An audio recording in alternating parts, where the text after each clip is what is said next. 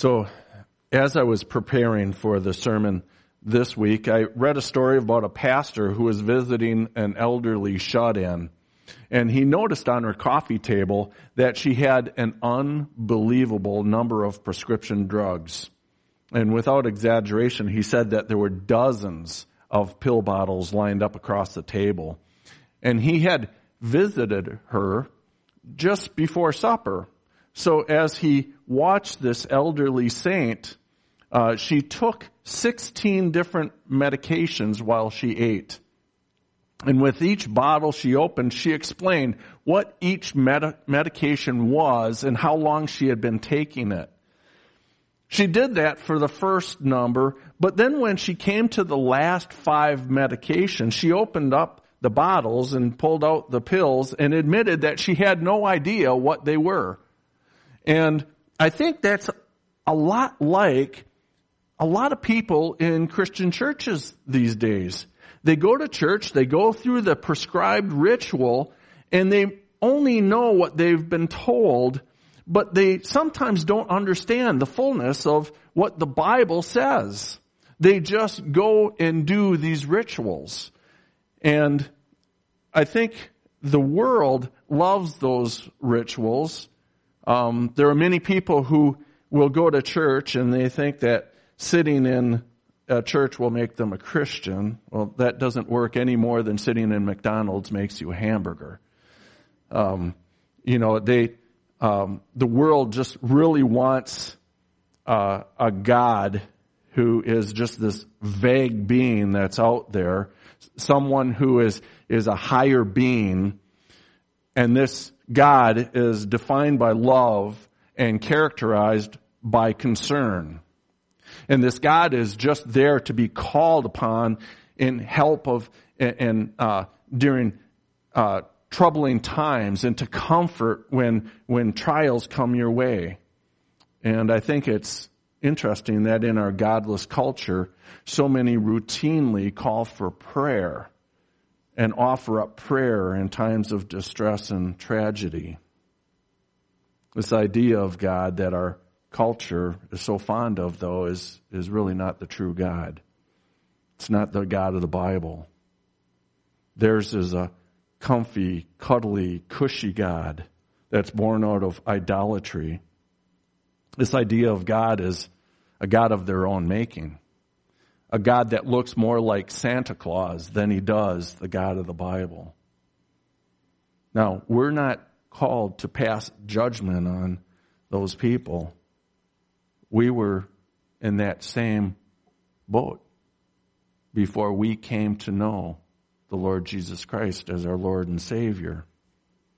And so we were one of those who were once blinded, but now we see. And so as Christians, we're, we're called to examine ourselves and examine our, our own hearts so that we don't accept the idolatry of the world, so that we don't take a, a holy God and make him into a token helper. Peter, under the inspiration of the Holy Scripture or Holy Spirit, uses very strong language here in our text for this morning. And some, some of that language is actually very difficult to, to handle. But as Christians, we of all people should understand that we should fear God because we aren't ignorant of who He is. We know that God judges impartial, uh, impartially according to each person's work. And why do we do what we do? We do what we do because we look in Scripture and we see what God has called us to be.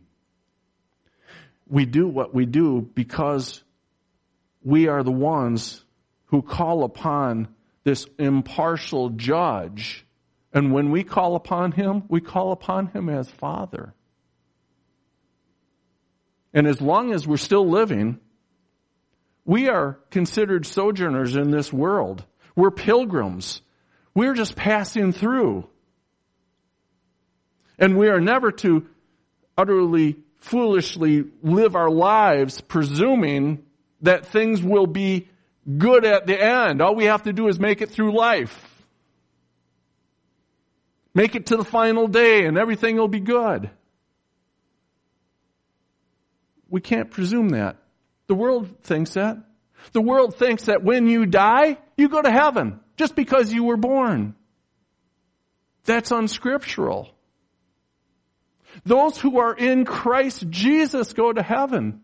That's why we take the gospel to the lost. That's why we have missionaries.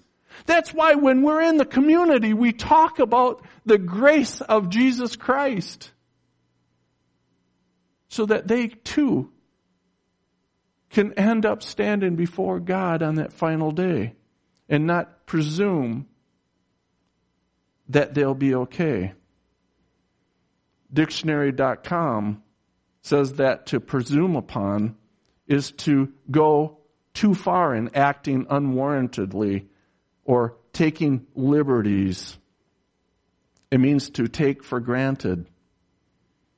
The related adjective is presumptuous which Webster's dictionary says to overstep due bounds and taking liberties. Instead of presuming on a verdict of the final day, scripture says we are to conduct ourselves in every aspect of our lives, living always with a reverent fear and trembling before the one who will judge impartially according to each person's works. And we saw uh, as we have been going through 1 Peter chapter 1, the indicatives, how things are in verses 1 through 12. And then last Sunday, we saw the imperatives, how things must be in light of how things are. And we saw that beginning in verse 13. And we reflected on some of these imperatives last week. We saw it says, therefore gird up the loins of your mind. Be sober. Rest your hope fully upon the grace that is to be brought to you at the revelation of Jesus Christ. And then it says, and he who called you is holy. You also be holy in all your conduct. And so let's look at more of these imperatives that are found in our text for this morning. So I invite you to turn to 1 Peter chapter 1 and verses 17 through 21. 1 Peter chapter 1 starting with verse 17. And if you call on the Father who without partiality judges according to each one's work. Conduct yourselves throughout the time of your stay here in fear, knowing that you were not redeemed with corruptible things like silver or gold from your aimless conduct received by tradition of your fathers, but with the precious blood of Christ as the lamb without blemish and without spot. He indeed was foreordained before the foundation of the world but was manifest in these last times for you through him who through him believe in God, who raised him from the dead and gave him glory, so that your faith and hope are in God. And so, having previously considered the glorious future that we have in Christ, Peter is very mindful, and so ought we be, that none of these blessings will be enjoyed until we first go through the last judgment. This is no doubt why Peter addresses this important reality here, because people are, t- are tempted to shrink back and compromise on their fidelity to the, to the Lord on account of threat or suffering or intimidation of, of others. And Peter shakes them into sobriety gets them to come back to, to reality. And I like what John MacArthur says. He says that uh, every Sunday people get built up and they're all excited, and then during the week they start to become more and more worldly and he says they need to be jerked back into reality of scripture and he says, and I'm the jerk. So I guess I'm the jerk this morning because my job is to jerk you back into the reality of scripture. And so Peter, having said that, he gives them an incredible assurance that bef- as we stand before this judge and look into his face, do you know what we see? We see our Father. Uh, we see our Heavenly Father. And that's where Peter brings us when we begin this introductory statement in verse 17. He introduces us to God's role as judge of the universe. And he says here in verse 17, and if you call on the Father, who without partiality judges according to each, each one's work, conduct yourselves throughout the time of your stay here in fear. And I want to to get you to understand something of utmost importance. And that is that by the abundant grace of God, we enter into salvation. We are born in righteousness, not of our own, but the righteousness of Jesus Christ. And this is the reality of our second birth. We saw that in verse 4 as Peter told us that we have an inheritance reserved in heaven. When you are born again, you become a child of God, sons and daughters of the high, most high God. And as adopted children, we have an inheritance. We become joint heirs with Christ. And remember in verse 14, Peter referred to this reality once again, speaking about our responsibility as children of God to live holy lives. And this relationship is now mentioned again here in verse 17. This time though, it's in reference to accountability. We are called to live holy lives as Christians. We are reminded that God the Father will hold us accountable. In verse 17 also refers to God's position as judge. We are told that He is an impartial judge and He judges without respect to persons. You know what that means is no one gets a free pass. God doesn't care if you're Jew or Gentile when it comes to judging. No one gets special treatment in God's judgment. He's not influenced by anything. Whether you're male or female, Jew or Greek, whether you're black or white or any other color, that doesn't influence God. And it doesn't influence Him by our nationality or the language that we speak. He's not influenced by our social standing. He doesn't care what size bank account you have. He is an impartial judge. And think about how important this doctrine of God's impartial judgment was to the early church. What was happening in the early church had never happened before. Jews and Greeks, Jews and Gentiles, they were coming together to worship a holy God together. That hadn't happened. They worshiped on equal ground. And this caused some rather serious problems early on. Some Jewish Christians were convinced that the Jews had special standing before God the Father. And this had to be addressed. More than once. As a matter of fact, Paul addresses Peter about this issue. The reality is that God is impartial in his judgment, but I think it's clear that Peter is speaking to the fact that God is no respecter of persons in this sense. That in every nation, a person who fears God and does what is right is accepted by God the person who fears God has the beginning of wisdom because to fear God is to regard, have regard for Him and His Word. This can only take place when God is intending to bestow His saving grace on an individual. Otherwise, they are blind to it. They don't have the ears to hear and the eyes to see.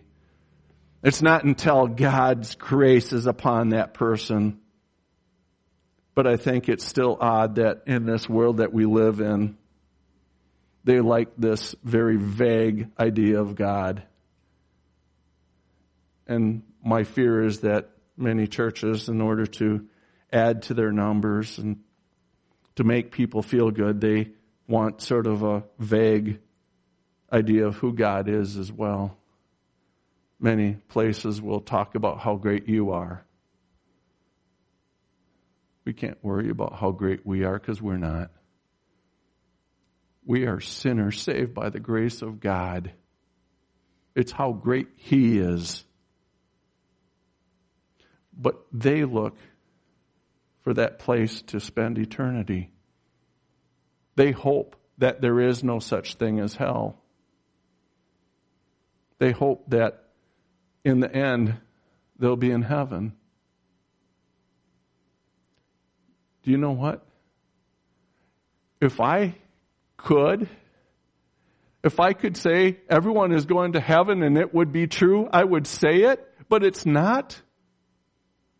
That there is a hell and that people need to repent and believe in Jesus Christ in order to gain eternal bliss.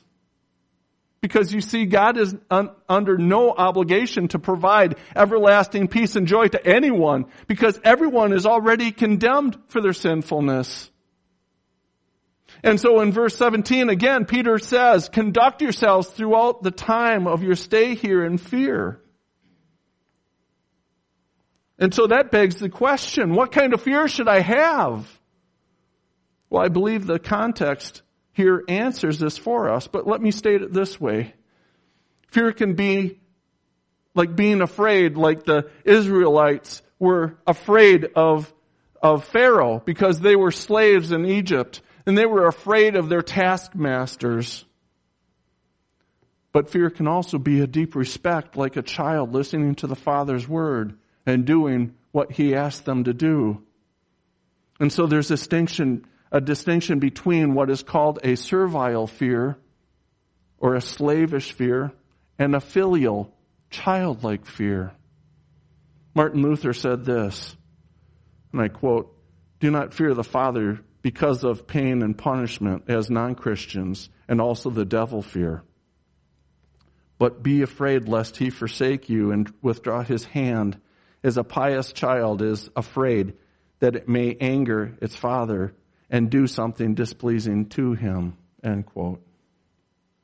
And so as I mentioned, the context shows Peter has already told us that the Father loves us, that He chose us from eternity past, and we saw that in verse 2.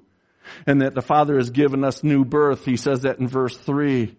And that we as the Father's obedient children love to do what He asks us to do. And this is the kind of fear that the Word of God has always called God's people to have. In Deuteronomy 4.10, we see after Israel left Egypt, the Lord gathered them to Mount Sinai. And he said, so that they may learn to fear me all the days that they live on earth and that they may teach their children so. Proverbs says, the fear of the Lord is the beginning of wisdom. Also contrast the living of the ungodly in Proverbs 3 7. Do not be wise in your own eyes. Fear the Lord and depart from evil. See, this is the fear we as the Father's children respond. It's a reverential awe. It's it's looking at His marvelous holiness. And you know what we do? We seek to imitate Him. As a child wants to imitate his or her mom or dad. 2 Corinthians 7 1, Paul says, Since we have promise, promises, beloved, let us cleanse ourselves from every defilement of the body and spirit, bringing holiness to completion in the fear for the Lord. And so you see, God's holiness will be manifest to all to see on that last day. And that's why Peter links fearing God now with our works at the end. The Father is the impartial judge. And there's no dichotomy for us between the Father's gracious acceptance of us already and his judgment of our works at the end. That's because Jesus Christ has already been judged for our sins on the cross, uh, on the cross in order to justify us. That's not the question here. At the end, the works that we have done in the realm of our sanctification will either be judged to distribute eternal rewards or publicly uh, display whether we have faith or not. That's what Martin Luther actually believed as well. But you know what? We're not paralyzed with servile fear. We're motivated with filial fear. And so why should we why should we fear God? That's what Peter goes on to explain in verses 18 through 21. And he uses the opening verb knowing in verse 18, which explains the imperative verb, verb in verse 17. Verse 18, he says, knowing that you are not redeemed with corruptible things like silver or gold, but your aimless conduct received by tradition of your fathers. Now, this is very interesting. The word knowing here is the Greek word oikeos. It's not the usual word that would have been used as gnosis or gnosis, which is to know, to experience, experientially know. The word oikeos means to belong to a household or related by blood, kindred. And so if we were to look at verse 18 in light of that, it could say, therefore, belonging to the household of God, you were not redeemed with corruptible things like silver or gold from your aimless conduct received by tr- the traditions of your father. That just blows my mind. What is so interesting about this verse is that we can tend to say we were not ransomed with per- perishable things like silver and gold. You know, we, we start to think, man, am I ever valuable? Look what God has done for me. But that's not what Peter's saying. He's focusing on how precious Jesus is. His focus is on Jesus Christ. You don't worship God by thinking about how wonderful you are. You worship Him when you remember how worthy He is. Jesus redeemed you. It's all about His worth, His value. Therefore, belonging to the household of God, you were not redeemed with corruptible things. The value is on God and what treasure it is to be part of His household. And it says we were redeemed. What does redeemed mean? Well, the Greek word is uh, lutroo, and it means to re, uh, to release on receipt of ransom. Ransom? What ransom? Well, all people are held in captivity to sin because we're all under condemnation of the law. And if we're to re, uh, be liberated and set free from captivity, someone somewhere somehow has to pay that ransom. Redemption deals specifically with the cost of salvation. That there was a payment received for our liberation. The Puritan Thomas Watson wrote, redemption was God's greatest work. You ever think about that? Redemption was God's greatest work. He was able to speak all of creation into existence ex nihilo, meaning out of nothing. He spoke and it was. But you know what? Man fell. And now he couldn't take this sinful, wretched person and just speak because now he was working with something. And so, you see, before Jesus redeemed us, our thinking was futile. Our understanding was darkened. Our hearts were hardened. And we gave ourselves to satisfying the lust of the flesh, the lust of the eyes, and the pride of life. But those who have received God's gracious gift of repentance and trusted in Christ for their salvation now know that no amount of silver or gold could possibly ransom them from this slavery of sin. The psalmist said in, in Psalm 49, 7 and 8, truly no man can ransom another or give God the price of his life for the ransom of their life is costly and never suffice. You see, sinful man simply does not possess the resources to redeem himself. The cost of redemption is wonderfully displayed in the passion and the greatness of God's love for us while we were still lost, while we were still powerless.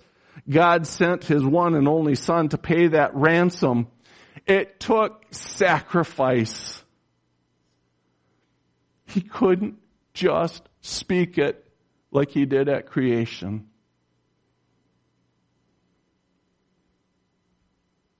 He had to purify what was there.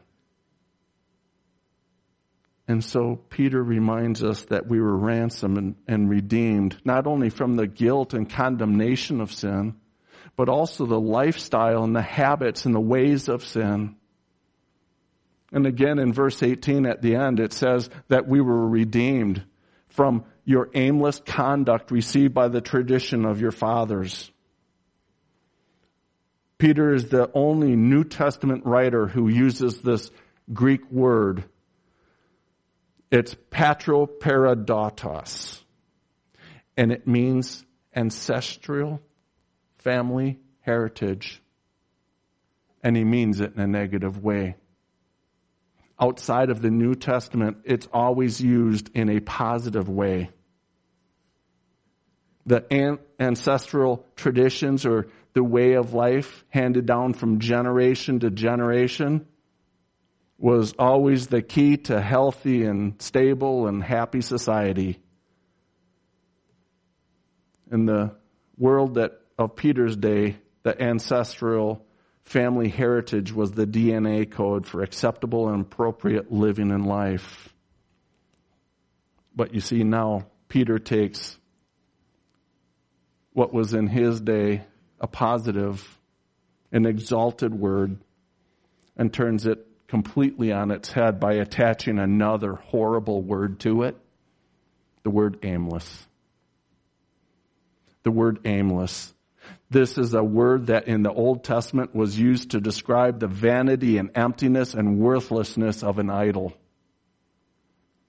What Peter is saying is that every single way of living that's been handed down from generation to generation, if it's not rooted in the gospel of Jesus Christ, is vain and it's worthless.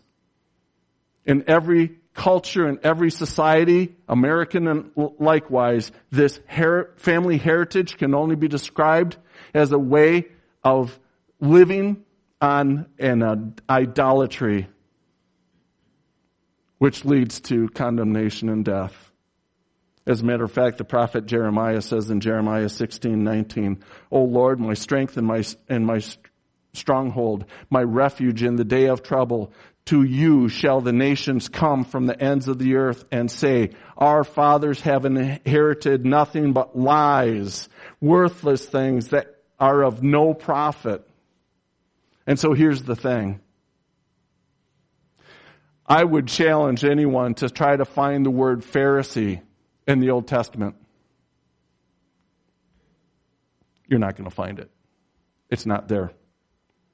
Because Pharisees came about during the time period between the Old uh, Testament and the New Testament. During the, the time when the Old Testament was closed and the New Testament started. In the New Testament, we find plenty of, of writings referring to them. As a matter of fact, Jesus calls them the hirelings that jump the fence. The one who, you know, Jesus says, I am the good shepherd. But those who are hired hands, when they see trouble come, they end up scattering. They leave. They jump the fence because they're just hired hands. They don't have a love and concern. They're just doing their job. And that's what he says the Pharisees are like. And see what, what happened is the Pharisees ended up saying, you know, when Moses came down from the mountain, he had the, the law, the Torah. But then he also had something called the rabbinical spoken law. At the time, it was actually called the tradition of the elders. The rabbinical law or the tradition of the elders was, was then, it was all spoken. It was handed down from person to person. But then eventually it was written down. And so it was passed from generation to generation. Problem was, it wasn't true. These things that were said went beyond what God ever said. And this happens all the time. When someone is told something, they think, you know what? I can increase the value of the story by adding a little bit. You know who did that the first time we see in Scripture? Eve. God told Adam and Eve that they could eat from every tree in the garden but one. Do you know what Eve told the serpent? We may eat the fruit of the trees of the garden, but the fruit of the tree which is in the midst of the garden, God said, you shall not eat it, nor shall you touch it, lest you die. God never said don't touch it. She added that. And that's what happened with this oral law. It was garbage. It was not to be followed. It was not to be listened to. To better see this, if you would turn to Mark chapter 7, we'll look at verses 1 through 13. Mark chapter 7, verses 1 through 13.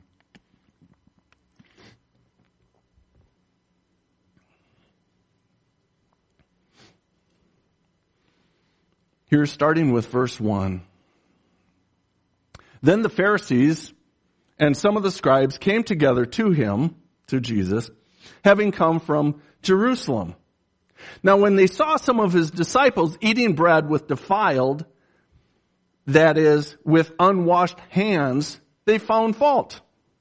For the Pharisees and all the Jews did not eat unless they washed their hands in a special way, holding, here we have it, to the tradition of the elders.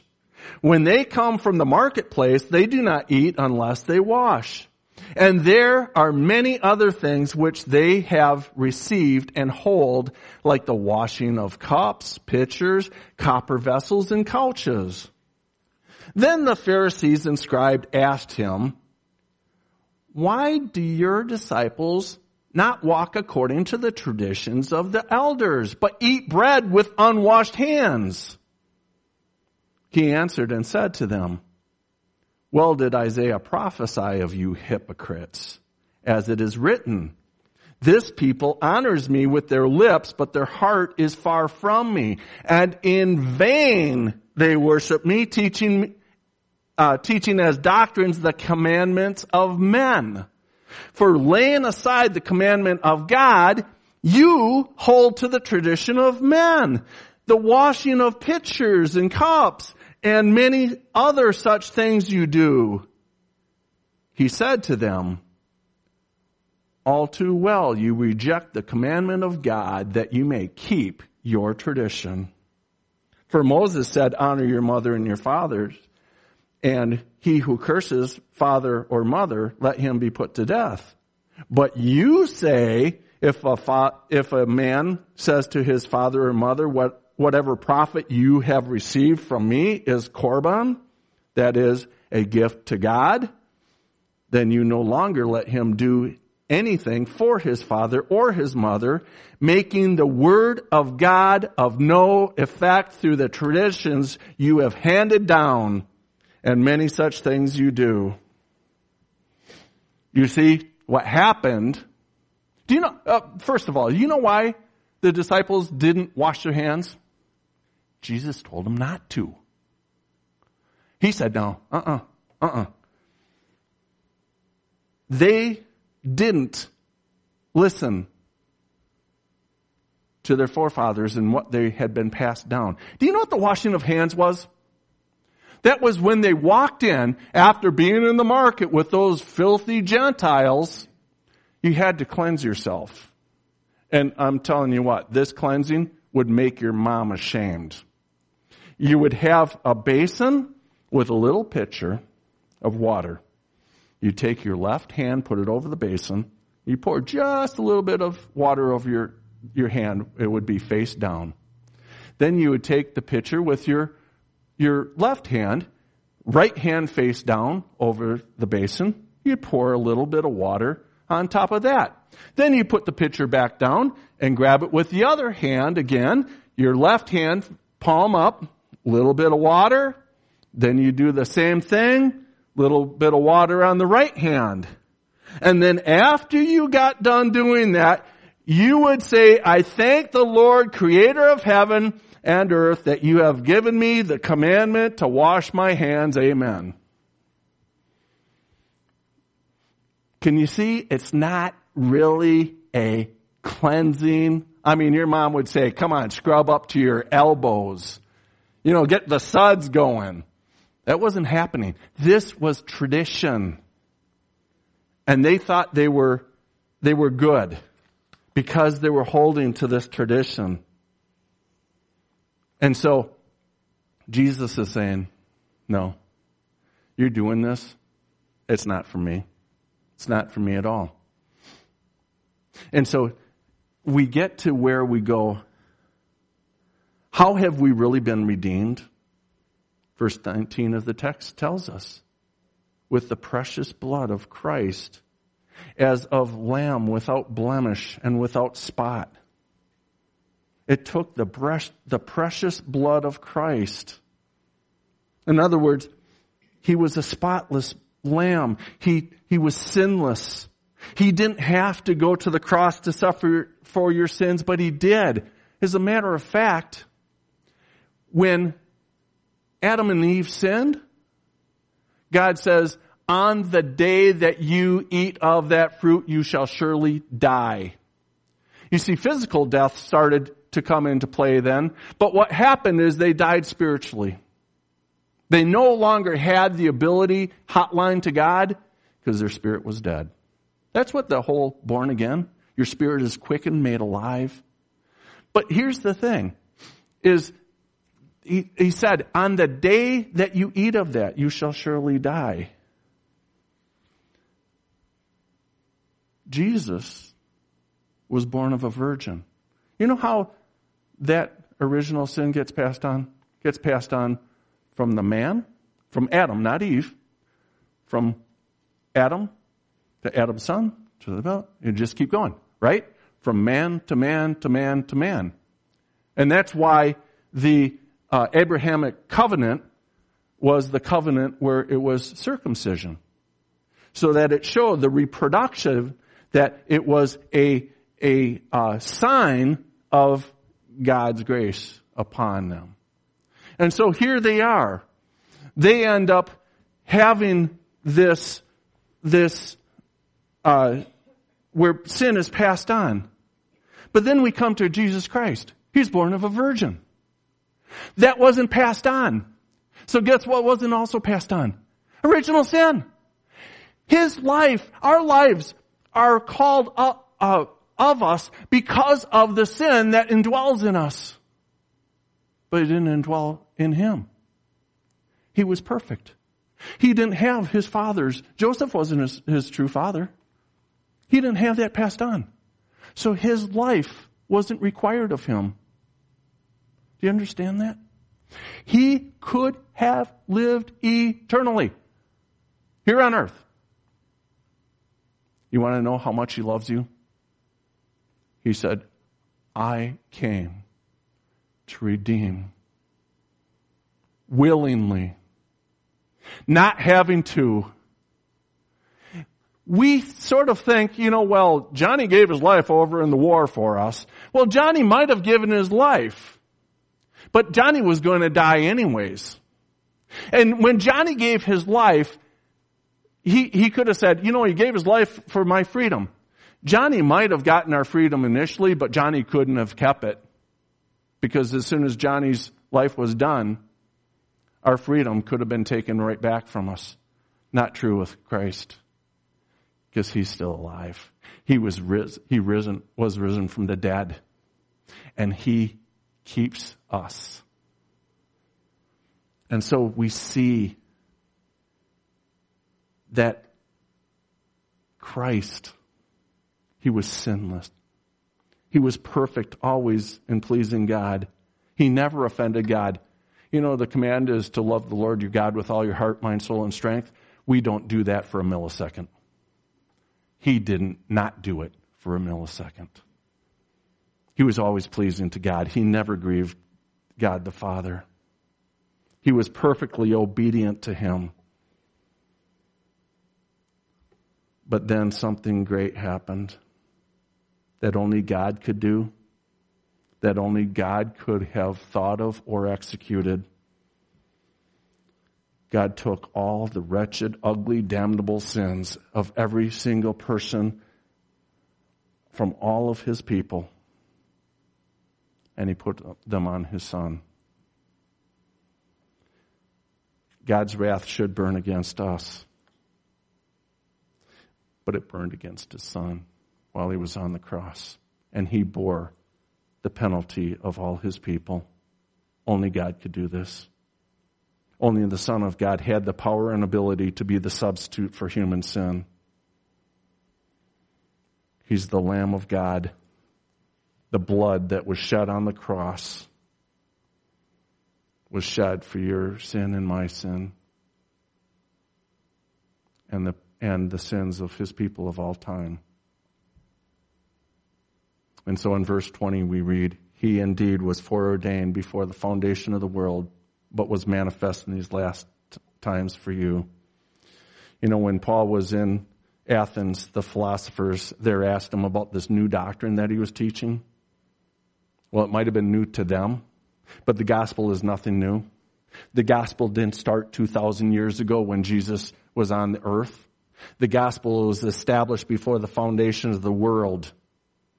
God, because of who he is, knew man would need redemption. As a matter of fact, he decreed that man would need redemption. This is actually the, the theological term is supralapsarian, where God decreed before the foundations of the earth that man would fall. Do you know why? He could have kept us all holy, or he could have just said, you know what, man's gonna fall and, and they're all going to hell. But he didn't. He wanted to show his power, his love, his grace toward undeserving people. He wanted to show how mighty and loving he is. How merciful he is to people that didn't deserve it. God knew mankind would need a redeemer.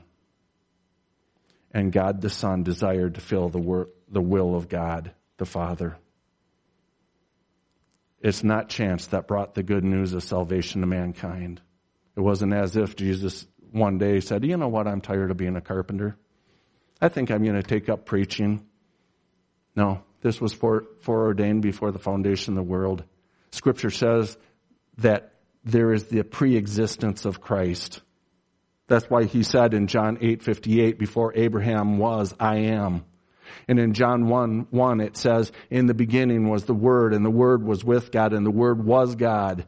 In John 1, 14 it says, and the Word was made flesh and dwelt among us. Christ was manifest in these last days. And, and that's what verse 20, the end of verse 20 says.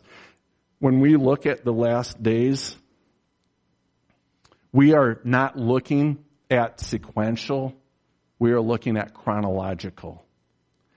Everyone goes, Oh, we're in the last days. Do you know when the last days started? At the ascension of, ascension of Christ. That's when they started. So back in biblical times, they could say, we're in the last days. Because there's one more thing to happen. And that's what it's saying here. There is one more thing that's going to happen. It's not as we're getting closer to the end before he comes and now we're in the last days. We were in the last days from the beginning. And so the, the Greek word that, that, uh, Paul or, or, Peter uses is phaneroo. And it's, it, it's, uh, he, he says it be, will be manifest. It will be shown. It will be rendered apparent in the last days. And you see, it was throughout human history that God planned to make it very apparent. Anyone that has ever been saved has been saved through the blood of Jesus Christ. Those sacrifices that they did didn't cleanse anyone eternally. It was pointing to Christ. It was pointing to his sacrifice. It is, it was a shadow of what was to come. And so you sit there and you go, well, you know, what happened then?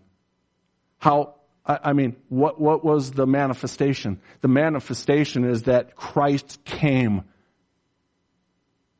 pre-cross they knew God is our Savior.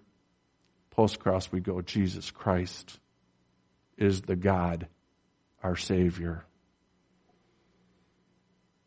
We have a greater knowledge and a greater revelation, uh, revelation of that now that the canon of Scripture is closed.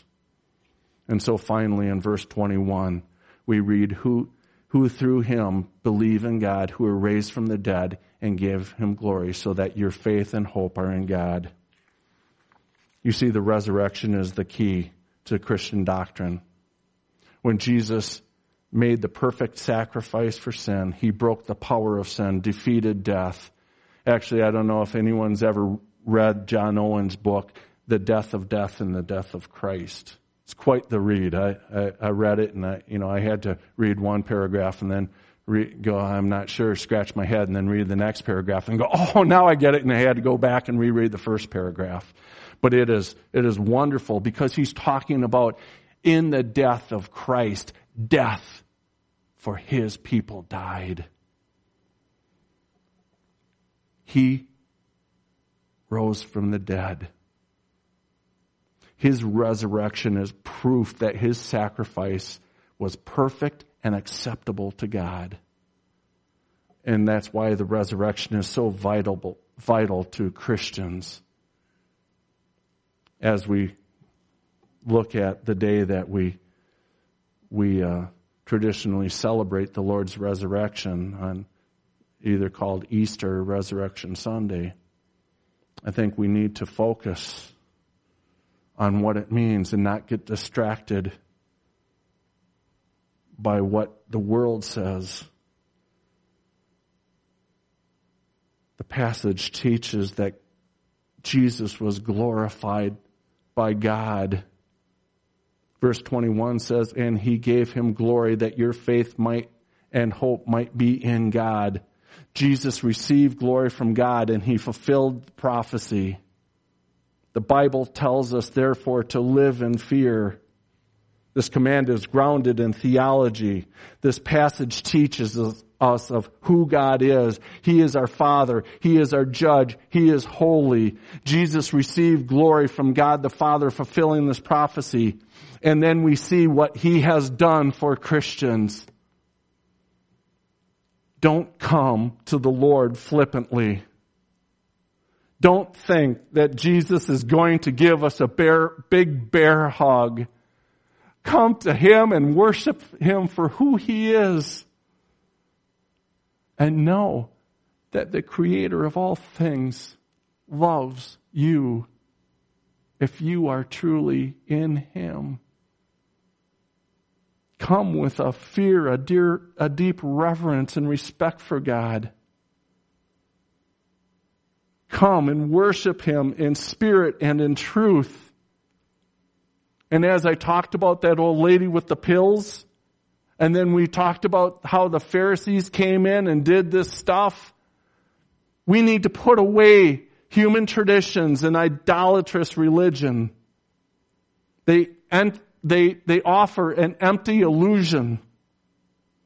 Hope can only be found in faith, faith in God who raised Christ from the dead. And I'll tell you what, I understand we're living in a world right now that's becoming increasingly unfriendly to Bible believing Christians. But think of this. What an opportunity we have.